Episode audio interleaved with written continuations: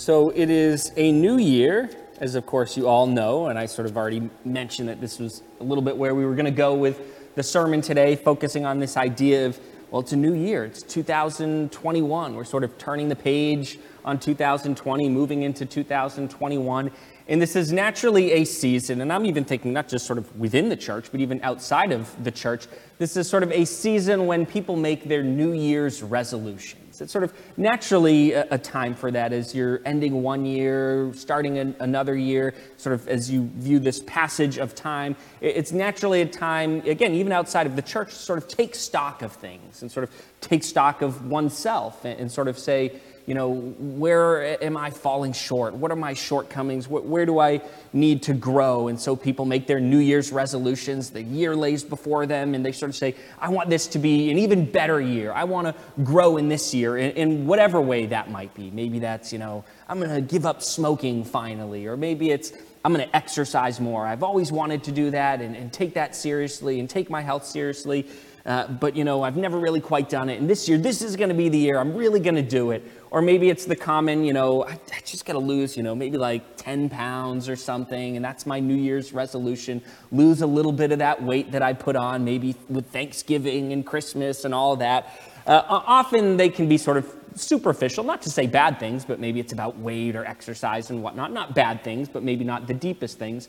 But, but nonetheless, even outside of the walls of the church, this time of sort of ending one year, starting a new year, is this time of taking stock, looking to the year that, that lays before one and saying, I don't want this just to be like any old year. I don't want this just to be like last year. There are ways I want to look and, at this year and, and, grow and see improvement in the, the year that's, that's now begun in 2021. And I want us to sort of have that same mindset. This is something that's not intrinsically Christian. As I mentioned, there are people outside the church who do their New Year's resolutions. But still, this idea of sort of taking stock of oneself and saying, hey, there are areas where, where I, I need to grow. I sort of fall short. You know, I have those areas of my, in my life where, hey, there's sin still in my life, and I need to grow in those areas. As Christians, we should naturally do that and say, you know, I, I want to grow. I don't want to do those same things anymore. I see my, my sin in my life. I see my shortcomings. I see my failures. And hey, I, I want this new year to be a year of growth. I don't want to keep doing those same sinful things, but I want to grow and mature in the faith. I want to obey the Lord more. I want to be more faithful to Him. And so this is a season that, that is natural for Christians as well to sort of make their Christian New Year's resolutions. Not, not to say that you can only do this at the New Year. This is something that certainly we should be doing at all times, where we're just sort of periodically, just sort of taking stock of things and, and honestly doing some soul searching and, and taking a look at ourselves and saying, you know, where do I fall short? Where, where does that sin sort of still remain within me? Where, where am I still living sort of like the old me before I knew the Lord? You know, what areas of my life is that a reality? And, and therefore, where do I need to grow? What things in my life do I sort of need to be rid of? What sins? And, and just grow and, and mature in the faith. And that's something we should be doing at all times. But again, the end of one year, the start of a new, as we sort of mark the passage of time, it's, it's all the more so sort of naturally a time in a season to do that. And this is what I want us to do. This is sort of ultimately where we're going to go is I want to challenge us to make our Christian New Year's resolutions for 2021. But before we sort of get to our the end game and our application, I want to take a look at scripture here. And I want to look at Colossians chapter 3. You can flip open your Bibles there, turn there. Colossians chapter 3 verses 1 through 17. And this is a passage that really ties in with this idea of a Christian New Year's resolution. Uh, the idea here is fundamentally all about recognizing that, and we're going to see this, we'll talk about as we dig in here, but recognizing the reality that, that we're a new creation in Christ. The old you, the old me, the old Steve, he's gone. He's dead and gone. He is no more. So, hey, I can't live the way I used to. I can't live like old Steve because Steve is no more old Steve. There's now a new Steve. I'm a new creation in Christ. I've put on the new me, and therefore I need to live in light of the new me. I need to live this godly, obedient, upright life in service to the Lord. I can't keep living in sin the way I used to live in. And so that's like sort of the, the core theme, the core idea of this passage that, that thoroughly ties in with this idea of a Christian New Year's resolution, acknowledging, you know, hey, We're not the same person we used to be, so we can't be that guy. But the reality is that all too often we sort of still want to live like the old us. There's still those areas where the old Steve or the old you sort of still wants to hang around. And sort of it's a natural time to take stock, look at those areas where I'm the old Steve and say, no, I, I can't be that old version of me anymore. I need to put on the new me, live in light of the new me that I am in Christ. And so that's what we're going to take a look at here in Colossians chapter 3, verses 1 through 17. And I'll read it for us, and we'll sort of march our way through verse by verse, you know, and we'll pick it apart as we go through, and then we'll kind of come back big picture here. So, starting at verse 1, Paul writing here to the Colossian church, and here's what he says Since then, you have been raised with Christ set your hearts on things above. And I want to start there just with the first part there. Since then, you have been raised with Christ. Uh, I sort of talked about this a little bit, sort of introing the, this, this passage here. But what he's saying here is you've been raised to new life in Christ. You're not the same you. He's, he fleshes this out a little bit more as we get further on to, into this passage, and we'll talk about this. But he's saying you've been raised to new life in Christ. So you're not the old Steve or the old, you know, put in your name. You're not the old you. You've been raised to new life in Christ. And so he says, therefore, right, since then you have been raised with Christ, set your hearts on things above, where Christ is, seated at the right hand of God. We should be setting our minds on, on things above, on heavenly things, on godly things, that which is noble and pure and good and upright, rather than setting our minds on the worldly things, the fleshly things. That's what we used to do before we knew the Lord, right? Before we were a new creation in Christ, when we were the old version of us that's what we did. We set our minds on worldly, fleshly things and we pursued those things. But Paul's saying, no, but, but you're not the old you anymore. You've been raised with Christ. You have new life in Christ. So set your hearts on, on new things, the things above, heavenly things, spiritual things, godly things. And he goes on, verse 2. He, he's reiterating this here. Set your minds on things above, not on earthly things, just as I said, right? You're not the old, fleshly, earthly you anymore so don't set your minds on those things. But now you're a new creation. There's a new you in Christ. So set your minds on those wondrous, heavenly, spiritual, godly things. And he goes on, verse 3 For you died. Right? Now, of course, physically speaking, he's not saying they've died, right? They're still alive. He's writing to them. They will die one day. But, but he's talking about you've died in the sense of the old you is no more, right? The old version of you before you came to know the Lord Jesus Christ, he's gone. You're not that person anymore. So he says, You've died, and your life is now hidden with Christ in God. When Christ, who is your life, appears, then you will appear, then you also will appear with him in glory. So you died, old you dead and gone. There's a new you. You've been raised to new life in Christ. And he goes on here, when Christ, who is your life, appears, he's talking about when Christ returns, the second coming. When Christ returns, Christ, who is your life, he's the source of our new life, right? It's in him. When he appears, right? When Christ, who is your life, appears, then you also will appear with him in glory. Saying fundamentally, when Christ returns, you're going to be raised from the dead on that day. When he comes and he'll, he'll come in great glory, you'll be raised from the dead. You'll receive your wondrous, glorious new creation body, just as Christ our Lord already has. And so that's what he's speaking of there. And then he goes on, verse 5 here. He says, Put to death, therefore, whatever belongs to your earthly nature and then he gives us some examples here sexual immorality, impurity, lust, evil desires, and greed, which is idolatry. Right? So, again, having this idea that, right, the old you, he's dead and gone. There's now a new you, a new you in Christ. Therefore, if the old you's gone, then put to death whatever belongs to the old you, right, to your earthly nature.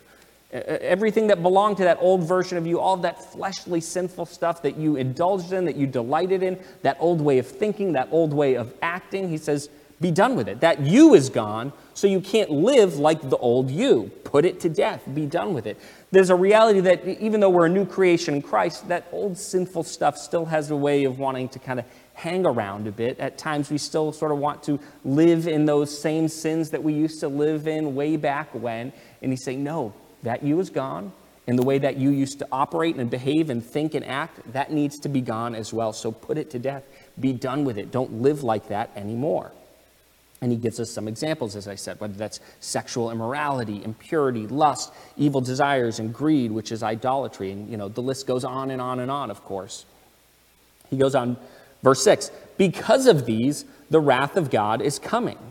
You used to walk in these ways in the life you once lived, right? He's saying this, this is what used to characterize you guys before you came to know Christ. This is what you were like that sexual immorality, impurity, lust, evil desires, greed, which is idolatry, and on and on. You could list all the different sins you can think of. He's saying, right, you used to walk in these ways. This is, this is the way you used to operate before you came to know Christ. But you have come to know Christ you're made new in Christ. You're a new creation in Him. And so the old you is dead and gone. So you can't live that way anymore.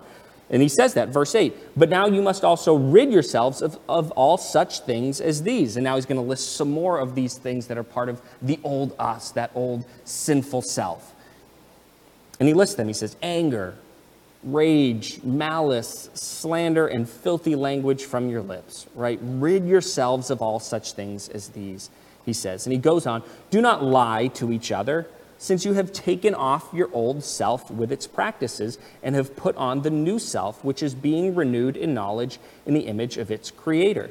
And here he's using the imagery of clothing. That, that's sort of the language that he's taking up here. And he's saying you, you've taken off, thinking the, the, the, imagery of sort of taking off, the metaphor of taking off clothing.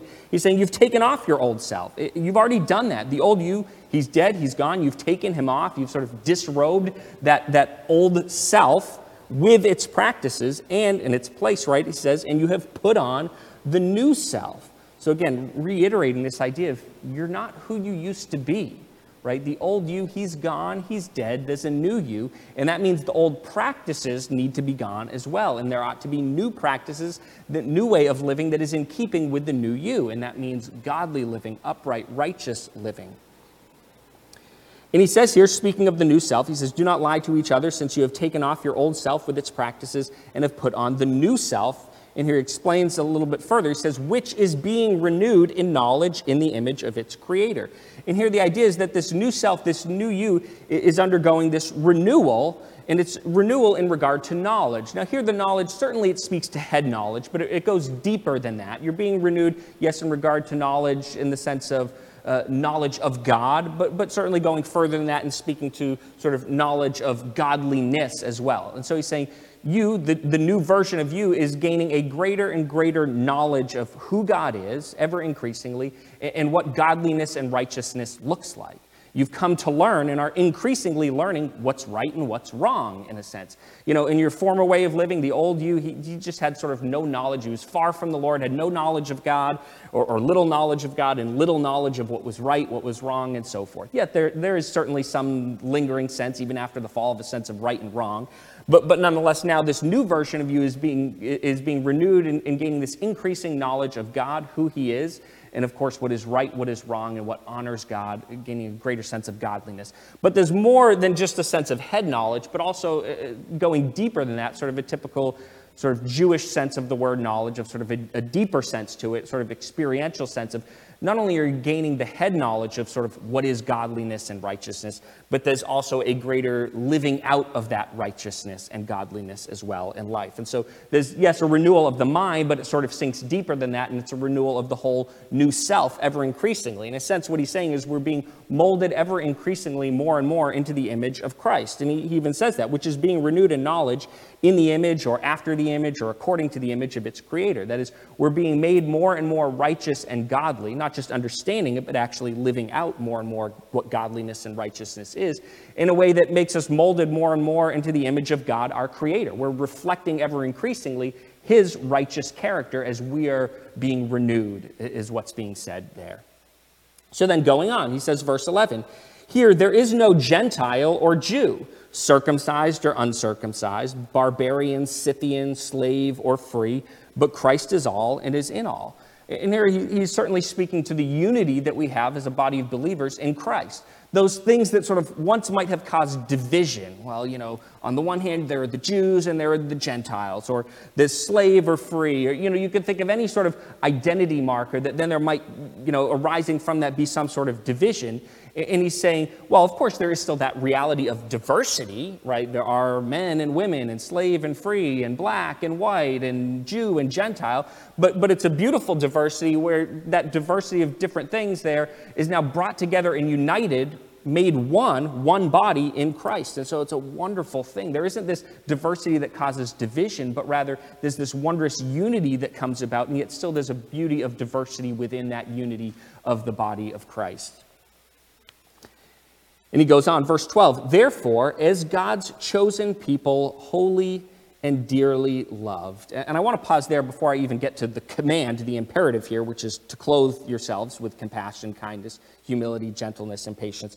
I just want to pause on and focus on the beginning there. Therefore, as God's chosen people, holy and dearly loved. This is something that should just give us a sense of amazement and just great joy. We should be rejoicing in this fact. We are God's chosen people, holy and dearly loved. That is what we are, and that's cause for great joy, great celebration, and great thanksgiving to God that that is what we are unto Him, His people, His chosen people who are holy and dearly loved by Him.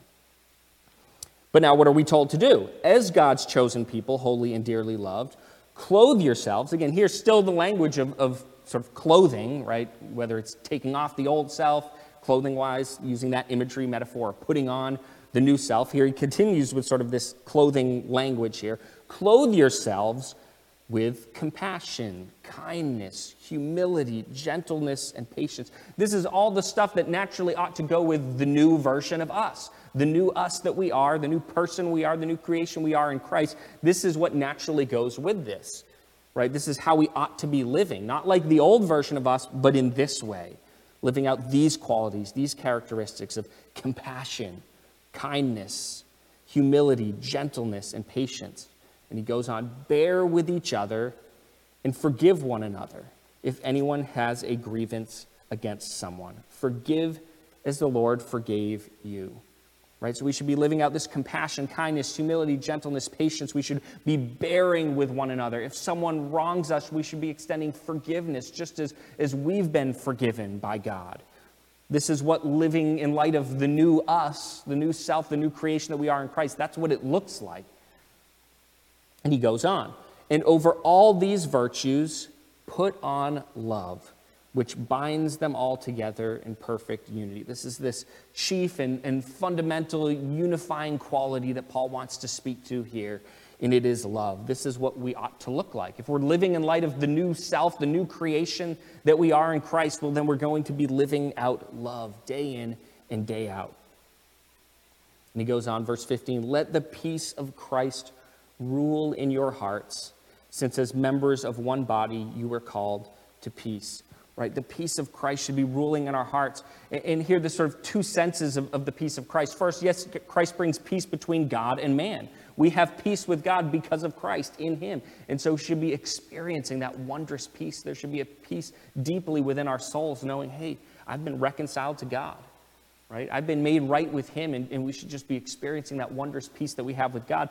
But he also has in mind here this peace that also comes from Christ, which is the sense of now we have this, this body of believers, right? And he talked about this earlier in, in verse 11. Yes, you have some Jews, you have some Gentile believers, circumcised, uncircumcised, barbarian, Scythian, slave, or free, right? He talks about, yeah, there's all, all that diversity there. But, but here's what he speaks of in, in this, this passage here, right? Let the peace of Christ rule in your hearts, since as members of one body you were called to peace. There is now, where there was once division because of those distinctions, Jew and Gentile, slave free, there was once division arising from that. Now there's in Christ a unity. Those people who are once divided at odds have been brought together as one body, and now there's peace between them. And so he's not just talking here about peace between man and God, that's part of it and we ought to be letting that peace of Christ dwell within us. But he's also talking about a peace that comes about within the body of Christ here. That you have people who, before coming to faith in Christ, were, were not at peace with one another. They were at odds with one another. They viewed their, their differences as things that set them apart from one another. And of course, they still have those differences, but now they're not things that divide. Now there's a wondrous unity and peace that is brought about as they are brought together. As they're united with Christ, they are then, as they're united with Christ, united with one another and made one unified body in which there's true peace and wholeness rather than division. That's what he's speaking of. So, yes, peace between God and man, but also peace between all of us. And so that's what he's saying there in that verse, in verse 14, as he talks about, since as members of one body you were called to peace. And so that peace should be present within the body of Christ, it should be ruling in our hearts. And he goes on, and be thankful. That's something that certainly, as we think of the, the new creation that we are in Christ, we should be exhibiting this thankfulness. He goes on, verse 16, let the message of Christ dwell among you richly. And here, certainly at the heart of it is the idea of the gospel, but I'd say also in view of sort of the whole of God's word, all of God's word, all of that wondrous truth should just be dwelling among us richly. We should be deeply rooted in God's word, and certainly in particular the heart of the gospel message, as he says here, as you teach and admonish one another with all wisdom through psalms, hymns, and songs from the Spirit, singing to God with gratitude in your hearts. And then it closes with this And whatever you do, whether in word or deed, do it all in the name of the Lord Jesus, giving thanks to God the Father through him. Right, again, looking at what does it look like living in light of this new creation that we are in Christ, in light of the new us. Well, it looks like doing it all, doing everything in the name of the Lord Jesus as his servants, just serving him, honoring him, doing everything for him in his name. So fundamentally, as we look at this passage, verses 1 through, through 17, if, we sort of look big picture, the, the theme that runs throughout is this idea that Paul's talking about that we're a new creation in Christ.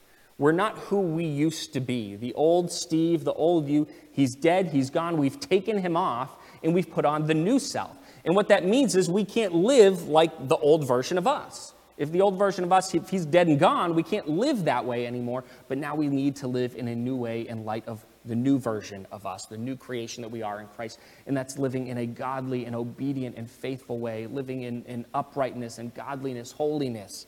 That's what it looks like. And this thoroughly ties in with this idea of a New Year's resolution right? This is a time, as I mentioned, sort of of taking stock. And as we think of this passage that we just read, it's a time for us as believers to take stock and say, where am I still sort of clinging to the old me? That, that old sinful version of me, where, where is that guy just sort of still hanging around in my life? What sin is still present? Maybe it's an anger with issue, an issue with anger where you just sort of flare up and, and, and get enraged all too easily. Maybe it's, you know, I'm just not being as good of a husband or a wife as I ought to be, or as good of a father or mother. Maybe it's, you know, am I just not loving people the way I ought to? The, the person who lives up the street or the guy whose cubicle's right next to mine, I just I haven't been loving that person. I haven't been caring about them. Maybe it's, you know, if I'm honest with myself, I'm just a judgmental person and I shouldn't be, or I'm someone who struggles to, to really extend forgiveness. When, when someone wrongs me, I, I hold on to that. I, I, keep that anger and that bitterness, and it just grows and it, and it festers and it takes root, right? Maybe it's something entirely different. It could be something else, right? Maybe it's sort of an issue with lust and wandering eyes or, or whatever it might be right? To, to take stock of ourselves and, and look and say, where is that old version of me that Paul's talking about? He's dead and gone. I'm not that guy anymore, but, but those practices have a way of hanging around a bit. And where in my life are those practices still hanging around? And then resolving, making this Christian New Year's resolution to be done with that, those old practices, those practices of the old version of yourself. To say, I'm not going to live in that way anymore, but rather I'm going to be done with that and I'm going to live in that area, whatever it might be, issues with, you know, not being the spouse you should be, or love, or you name it, anger, forgiveness, failing to forgive, whatever it might be, in that area, saying, no, I'm not going to, I'm not going to sin in that way anymore, but in that area, I'm going to live in light of the new me, the new creation that I am, and live faithfully and obediently unto the Lord. And ultimately, if we're going to make this New Year's, this Christian New Year's resolution and sort of take this challenge and say, we really want to take this seriously, we really want to do it, we need to recognize that we're not fundamentally going to change ourselves. We need to do this in the power of the Holy Spirit. We can't sort of have this mindset of, all right, I'm, I'm just going to pull myself up by my bootstraps. If I just I make this resolution, I, will just sort of think about where do I struggle, and then I'll, I'll, make a resolution to be done with that, that sin in my life. And then if I just apply myself hard enough, if I just work hard enough at it and, and, and sort of strive with all that I am, surely I'll change myself on the inside, and then I'll, I'll sort of have victory over this sin in my life. That's just not the reality of how it works. We need the Holy Spirit to bring transformation deeply within us. That doesn't mean that we don't strive and put effort in. I don't mean that. But fundamentally, it's the Holy Spirit who's going to bring the change from the inside out. And so, as we think of making this Christian New Year's resolution, saying, I want to be done with the old me, right? He's dead, he's gone, and so I can't live like that anymore. I want to be done with those practices and live in light of the new. We need to recognize I can't do this on my own. And as we do it, we need to do it prayerfully, coming before the Holy Spirit and saying, Holy Spirit, you do the work that you do in my heart. Just bring that wondrous transformation, change me on the inside. That, that's the fundamental problem is, is my heart, there's, there's sin within my heart. I have a heart problem, a heart condition and this sin there, and, and, I can't change that. Holy Spirit, just do a work within me, do spiritual heart surgery within me, bring about change and transformation in this area of my, my life, and enable me to be rid of the practices of, of that old version of me and live in light of the new. And so I want us get, get giving a specific challenge later today, or you know, if you have plans for later today, you can do it tomorrow. It doesn't have to be after service, right after today.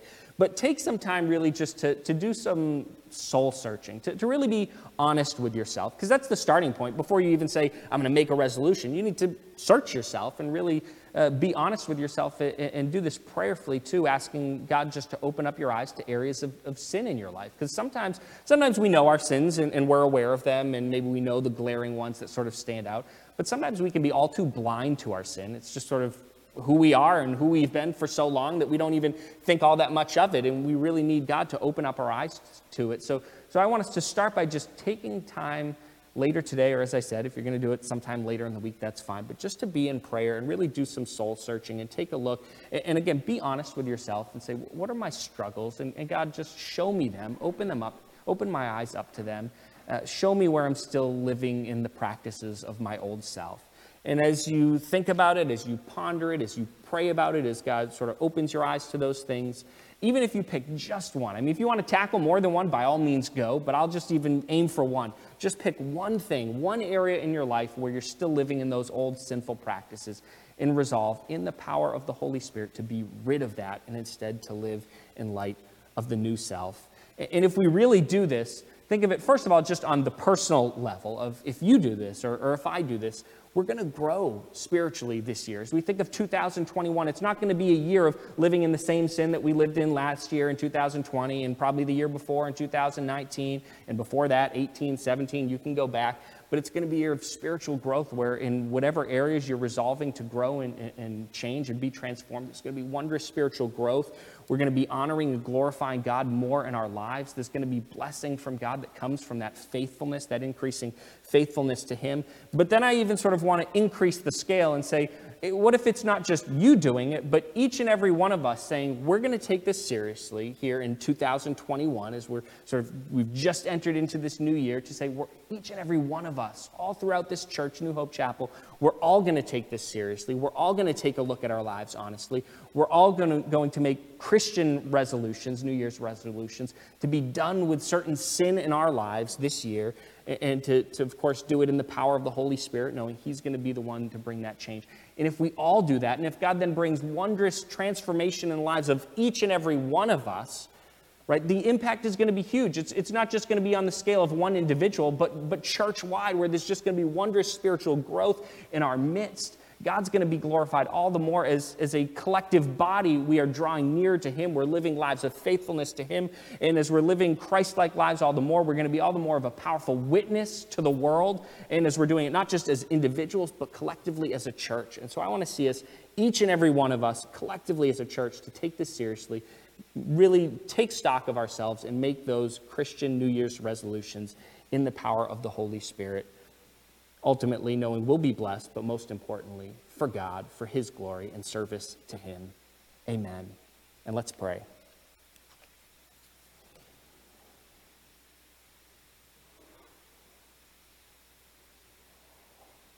Lord God, it is a new year. We've, we're just a few days into 2021, and it is naturally a time to take stock, to look back at the prior year and look at how we've maybe fallen short, take stock of ourselves, see the areas in which we're still living in the practices of the old self. and then look to the new year that we've just begun and say, I don't want to do that this year. I want this year to be different. I want to see growth. I want to mature in the faith. I want to be more faithful to you and obedient to you. Lord, may we, each and every one of us, really take the time to take stock of ourselves and, and really be honest and, and do it prayerfully. Open up our eyes to sin in our lives. And may we truly resolve in your power, Holy Spirit, to be done, to be done with it, to be rid of it, to live in light of the new self, the new creation we are in you, Lord Jesus. And may you just work mightily as we make those resolutions. May you bring transformation in our lives and our hearts, Holy Spirit. May we mature in the faith. May we honor and glorify you more in our lives, Lord. May you bless us for our increased faithfulness. May we be better witnesses for you as we go about our daily lives, as we're living all the more Christ like lives. May it ultimately all be for you. And as you do this, not just in one life, but in the lives of each and every one of us here, Lord, may you just do a great and wondrous, widespread work in our midst, growing us and maturing us for you in your glory. In your name we pray. Amen.